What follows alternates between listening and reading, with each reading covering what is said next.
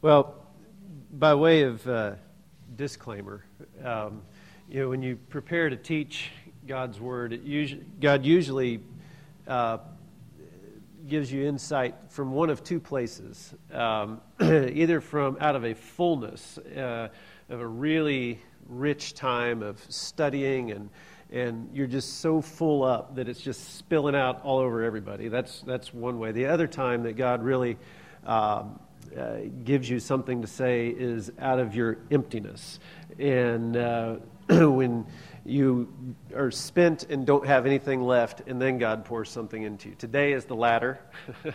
uh, so I'll say that by way of disclaimer. We'll see where this goes. But uh, don't think that I am up here as the resident expert on anything that I'm talking about. I am learning this with you.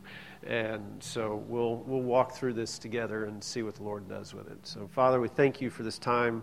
We thank you for the gift of your word and the gift of, of your presence that you did not abandon us to scramble and search and, and look for you uh, in, in stars or rocks or volcanoes or whatever, but you revealed yourself plainly to us, and you came and you walked with us, and you talked with us, and you ate with us, and you loved on us. Uh, and you still want to do that. So we thank you for that. Thank you for that invitation.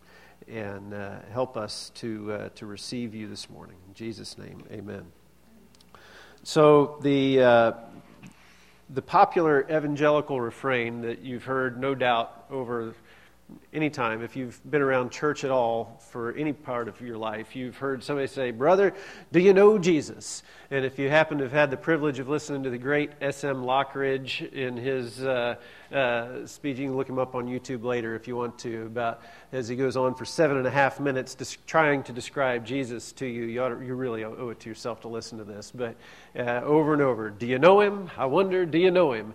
And, and that's an appropriate question um, to, to ask. And we're supposed to know Jesus, right? I mean, that's our calling, that's our invitation, is to know Jesus. But there's a problem with that, uh, particularly for us in, in our culture.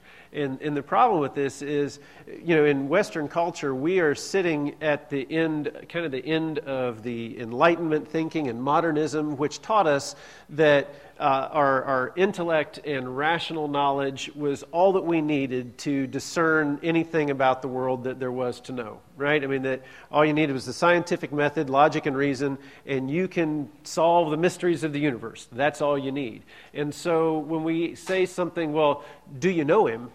Do you know Jesus? Our tendency is to simply intellectualize that question, right? We, we just make that an intellectual knowledge. And, and there's nothing wrong with that, certainly. But when you look at how we've structured ourselves to, say, to, to find out about Jesus, then you, we, we do what? We do Bible studies, right? And we do uh, we learn Greek and Hebrew if you want to get real serious about it. You know, so you can go back and read in the original languages. Uh, we, we we read all kinds of extra biblical historical accounts about the time of Jesus and all this, and then we'll we'll we'll do things like we may even study logic and, and Christian apologetics. You know, so we have all the answers to all these great questions and so forth. And, and we spend a lot of energy intellectualizing this. Do you know Jesus? Do you know Jesus? And there's nothing wrong wrong with those. There's nothing wrong with any of those things. In fact, if you've known me for any amount of time at all, you know that I've spent a great amount of time, energy, and money in, in studying a lot of those things. The problem is it's incomplete. It's incomplete. Uh, when we say, Do you know Jesus? It's not just that. And the verse that I want to look at today, I think, gives us a window into the rest of, of what it means to know Jesus. And we're going to look at just one verse uh, out of Psalm 34. It's verse 8. In fact, it's only going to be half of verse 8. So, how long can a sermon be about half of one verse, right? So, um, so Psalm 34, verse 8, the first half, says, Oh, taste and see that the Lord is good. Taste and see that the Lord is good. Now, that's a it, one of my little pet study things in the Bible is I like finding you know really obscure stuff in the Bible and then just seeing where that takes you. This is one of those. This is pretty obscure. This is the only time that phrase ever shows up. Taste and see that the Lord is good. That's not repeated anywhere else in the Psalms, nowhere else in, in anywhere of Scripture is it repeated like that verbatim. Taste and see that the Lord is good. But it's specifically an invitation to experience the goodness of the Lord, right? This isn't, you know, uh, study and know that the Lord is good. That's not what it says. You know, it says, taste and see that the Lord is good. You know, if I were to tell you all about my, my mother in law's peach blueberry pie made with fresh peaches from Dr. Vandover's peach orchard in Nacogdoches and locally grown blueberries from Nacogdoches County, and the way that she, her crust is just perfect and the whole little flavor. We could talk about this all day long. And, and some of you might actually go along with me and say, wow, yeah, that really does sound pretty good. But all my talking would be, uh, we could throw it out the door if I just could give you a slice, even a bite. And you would take one bite of that peach blueberry pie and you go, wow, that's one of the most amazing things I've ever put in my mouth.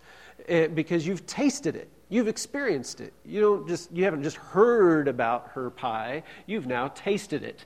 And you can say that is an amazing pie and it's one of the best things I've ever eaten. And that's the invitation that the Lord gives us here. Taste and see that the Lord is good. Experience the goodness of the Lord.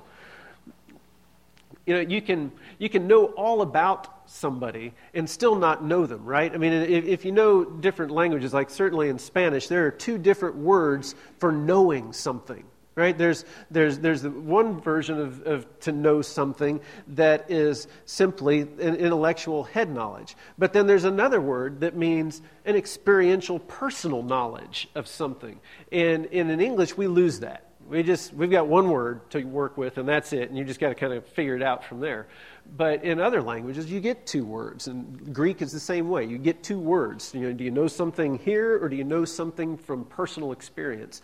And you know, I I love baseball, love baseball, and and I think that Nolan Ryan is the greatest pitcher that has ever played the game of baseball. Now, we can argue about that later, but that's my opinion. And I can quote you all kinds of statistics about, you know, the over 5,000 strikeouts and over 300 wins and the seven no-hitters. And, and I even got to be there for the seventh no-hitter. It was an amazing experience. And I can, you know, I can tell you about his career, starting with the amazing Mets all the way through the Rangers and how the Astros gave him to us twice, and that was wonderful.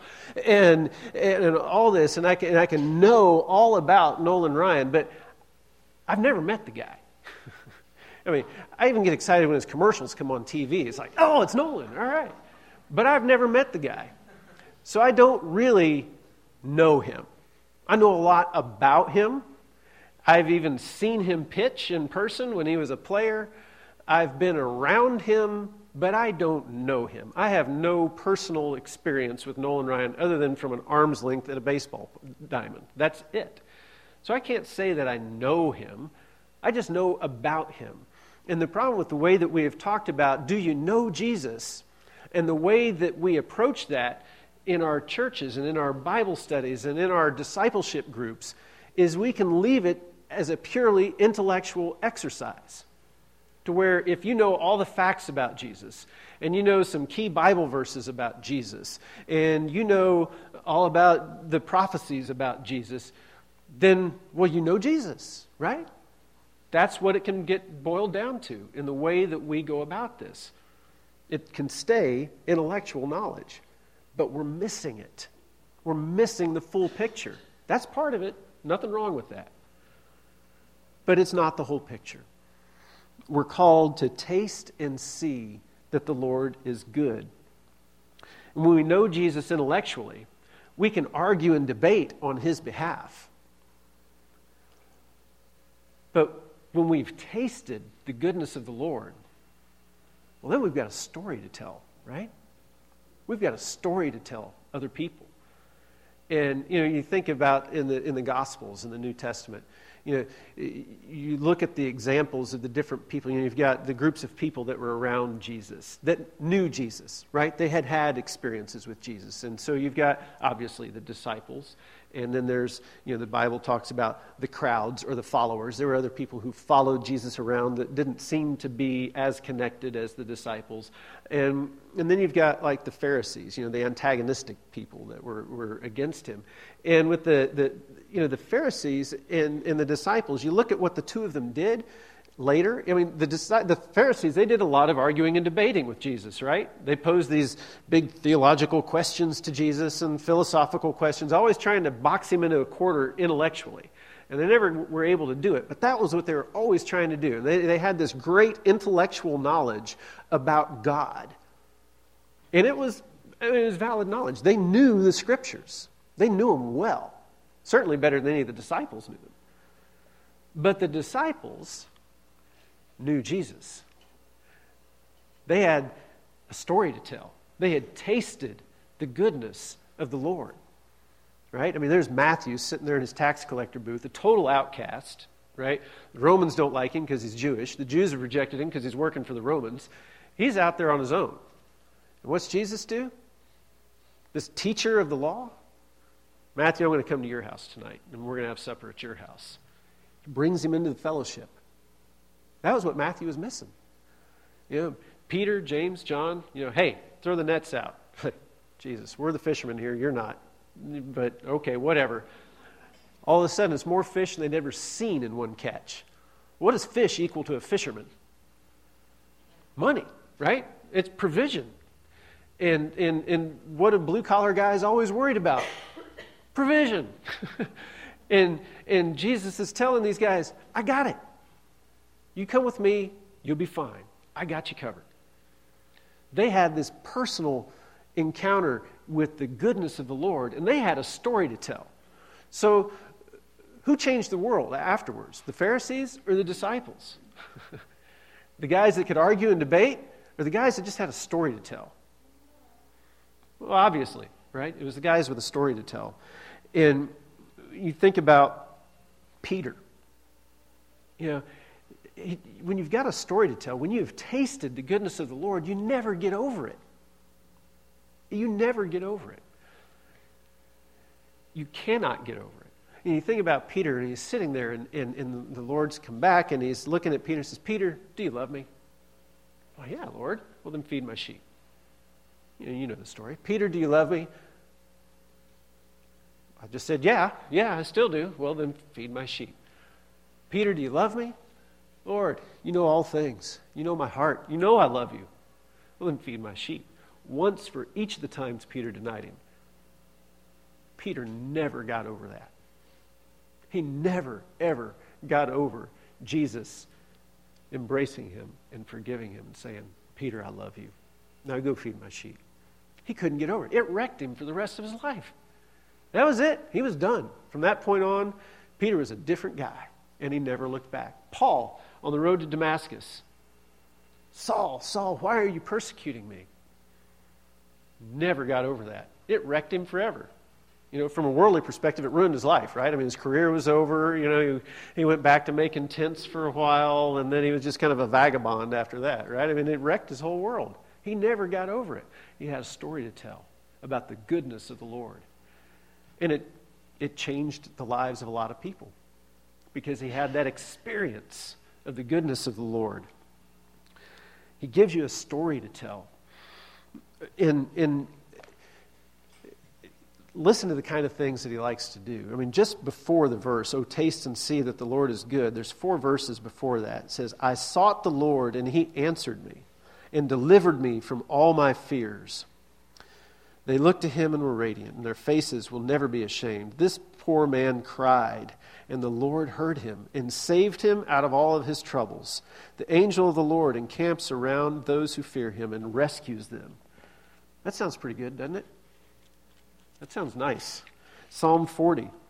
I waited patiently for the Lord. And we've talked about this before. You know, this is not sitting around waiting patiently. The, the words here mean I was striving and reaching for the Lord. So don't think about, you know, kids waiting in line or something. This is, I'm reaching for the Lord. And he inclined to me and heard my cry. He brought me up out of the pit of destruction, out of the miry clay, and he set my feet upon a rock, making my footsteps firm. He put a new song in my mouth, right? He delivered me so that I could sing his praises because now I've got a story to tell people. I can go tell my story. I was here and the Lord heard me. Now I'm here, and man, is he good. Man, is he good. Never get over it. Uh, you think about uh, probably one of the best examples of this I can think of from the New Testament. Remember the guy that was hanging out in the tombs on the other side of the Sea of Galilee that was running around naked, slashing himself with pieces of pottery? You know, kind of a uncomfortable guy to be around, I think we could say, yeah? I mean, if he walked into our midst right now, we'd probably, uh, okay, how do we handle this? And the disciples were no different. They didn't know how to handle tomb guy. But, but Jesus did. And, and so, Jesus, and this is one of the richest stories in Scripture. We could camp out on this story for a long time. But, but the, in a nutshell, Jesus delivers this guy from the demonic possession that had overtaken him and was wrecking him, delivers him from that. And, and, and he's sitting there, and now he's, he's eating with Jesus and he's cleaning up. And, and so the people there are scared to death of Jesus because they're on the other side of the Sea of Galilee. They're not with Jews at this point, they're on the other side. You can even capitalize that when you read that story, the other side. You know, that's like, it'd be like, I don't know, going to Seguin or something. I don't know. It's, but it was the other side, okay? So it, it's, it's not where good Jews went, okay? Good Jews don't go to the other side of the Sea of Galilee. Um, it was a joke. It's just a joke. It's, so, but there they are, and there's Tomb Guy, and nobody's surprised because you're on the other side, and this is what people on the other side are like, right? They're all like this Tomb Guy, isn't it? You know, because it's the other side, and we don't go over here because we're good Jews. And, and Jesus completely ignores that they're on the other side. It's like he doesn't even realize that it's the other side. And it's almost like maybe he thinks every side's his side or something crazy like that. And, and so there they are, and he's healed from these demons, and the swine go running into the sea, and know, the whole pig and Jew thing. You can play with that on your own. That's, there's so much there. But he, he's sitting there, and, and the people from the town come to him, and they say, Jesus, you need to leave because you came from over there, and this guy that we all knew is now fine, and all those 2,000 pigs and pigs to a pig farmer again equal right money they're now gone and it was just because you said something and so you scare us you've got something that we don't have, and we would like for you to leave because you're not one of us. You're from, you're from over there, and we would like you to leave. And Jesus does a remarkable thing at this point. What's he do? He says, okay. yeah, he doesn't launch into a sermon, you know, or start casting out all the demons around. No, he just says, okay, come on, guys, it's time to go. All right? And so Tomb Guy's like, oh, whoa, whoa, whoa, whoa, whoa, hey, hey Jesus, I, can I come with you too?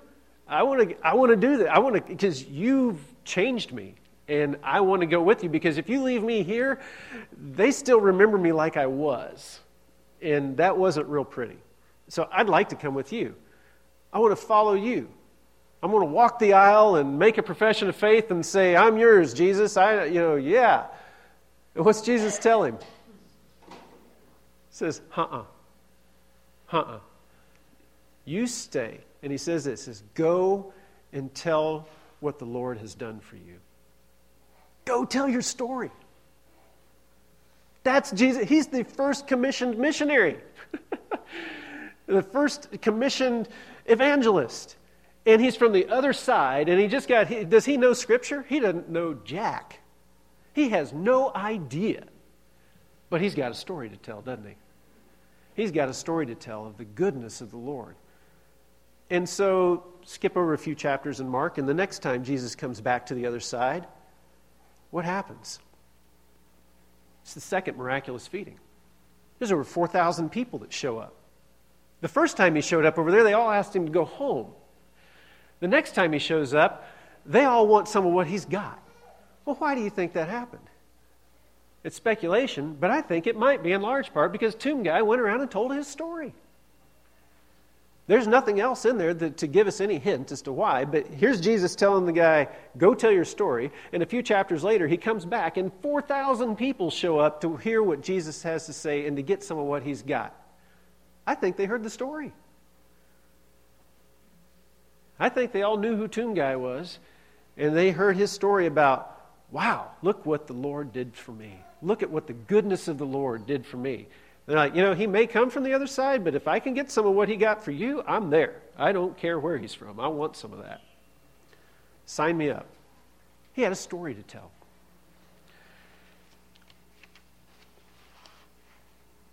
That's the invitation that we have. The invitation is that the Lord will, will lift our burdens, that He will heal, that He will deliver, that He will lighten our load. Right? I mean, that's, that's what He's talking about. Uh, Jeremiah uh, 31, there's this neat passage where it says, uh, Judah and all its cities will dwell together in it, the farmer and they who go about with flocks. For I satisfy the weary ones and refresh everyone who languishes. Does that sound good? You like a story about the goodness of the Lord satisfying your weariness and refreshing you when you languish? Remember the, the promise of Isaiah 40 those who wait upon the Lord will rise up with wings like eagles, right? Run and not grow weary Walk and not faint. Jesus was asked by John's disciples, Are you the guy or is there somebody else? Go tell John what you've seen and heard. The blind receive sight, the lame are healed, the deaf hear, the poor have the gospel preached to them. They get a story about the goodness of the Lord. And so we've got a couple of things that I want to do this morning. Uh, but the first is I, I think that there might, I mean, if, if your life is anything like my life, and our lives are all pretty similar, uh, there might be a burden that you're carrying around. Uh, something that uh, is causing you to languish. And, and let me, as, as a way of another disclaimer, our tendency, or at least my tendency, is to want to think, you know, God, you know, far be it from me to cry and complain because look how blessed I am. And, and you know, I, I, mean, for crying out loud, we all live in the United States of America, right? We've got great roads, clean water, and every time we flip the switch, the lights come on, and we don't worry about things like that. And, and that's unique in the world, and we don't understand that really, but it is. And so, you know, how blessed are we, you know? And so forgive me, God, for even bothering to com- you with my little petty complaints. But here's the problem even though we are blessed, and we are all blessed, there's no question. Sometimes we've got burdens or a burden that we're carrying around that becomes so heavy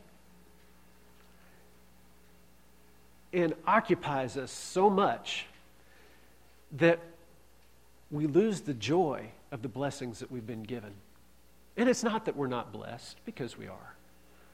But we lose the ability to enjoy those blessings. The joy is robbed because of the burdens that we're walking around with. Taste and see that the Lord is good. That's the invitation we have. The invitation is to lay those burdens down. We could sing the old gospel song here if you want to, I don't know. But to lay down our burdens And the Lord says, I want to take those. I want to refresh you. I want to give you a story to go tell about the goodness of the Lord. So, for the next few minutes, what I would like to do is, uh, and maybe Benji, you could find some background music or something like that quickly. Um, but I would like to take the opportunity that, in, in, for us to pray for each other. And so if, if you're one of those folk that are walking around with a heavy load that is robbing you of the ability to enjoy the blessings that you have been given, I think what the Lord's saying to us today is, I want to take that. I want that. And I want you to know the goodness of the Lord. And if you would, maybe just stand up and then if as you see these folks standing, if if you're not one of those folks, then that's, that's great. And so let's pray for them and come around them and just pray for them. And let's spend some time, and I'll, I'll start us, I'll, I'll, I'll pray to start us. And uh, maybe if we, we all stood, and then if you want to, maybe that would be better. Why don't we all stand? And if you're one of the folks that needs some prayer, sit back down, and the folks that are standing will come to you. How's that? So everybody stand. I'll pray to start us, and then. Um, if you'd like some folks to pray for you, uh, for, to, for the, ask the Lord to give you a story to tell of His goodness and mercy, then, then sit back down and we'll come pray for you. And then we've got one more thing we'll do. So, Father, oh, we thank you. We thank you so much that you are good and that you are love. And that it breaks your heart when our hearts are broken. Because you love us like a father loves his children. And so we just invite your Holy Spirit to minister to us. We invite your Holy Spirit to uh, give us an encounter with you, to give us a story to tell that we can't get over, that we just we have to go tell people. We thank you that, that we know we're, we're praying in your will because you've called us to do this, and this is the kind of stuff you like to do. You love to set things right in our world. So we just want to give you that space to do that today, right here, right now. Lord, help us to be not ashamed if we need prayer. And help us to be bold in praying for others and take part in the process that you have begun in lifting those burdens and giving us a story to tell. We love you. In Jesus' name. So if you'd like prayer, sit back down. And uh, as you see people sitting down, let's go pray for them. And then in a few minutes, we'll wind up with communion. Thank you, Benji.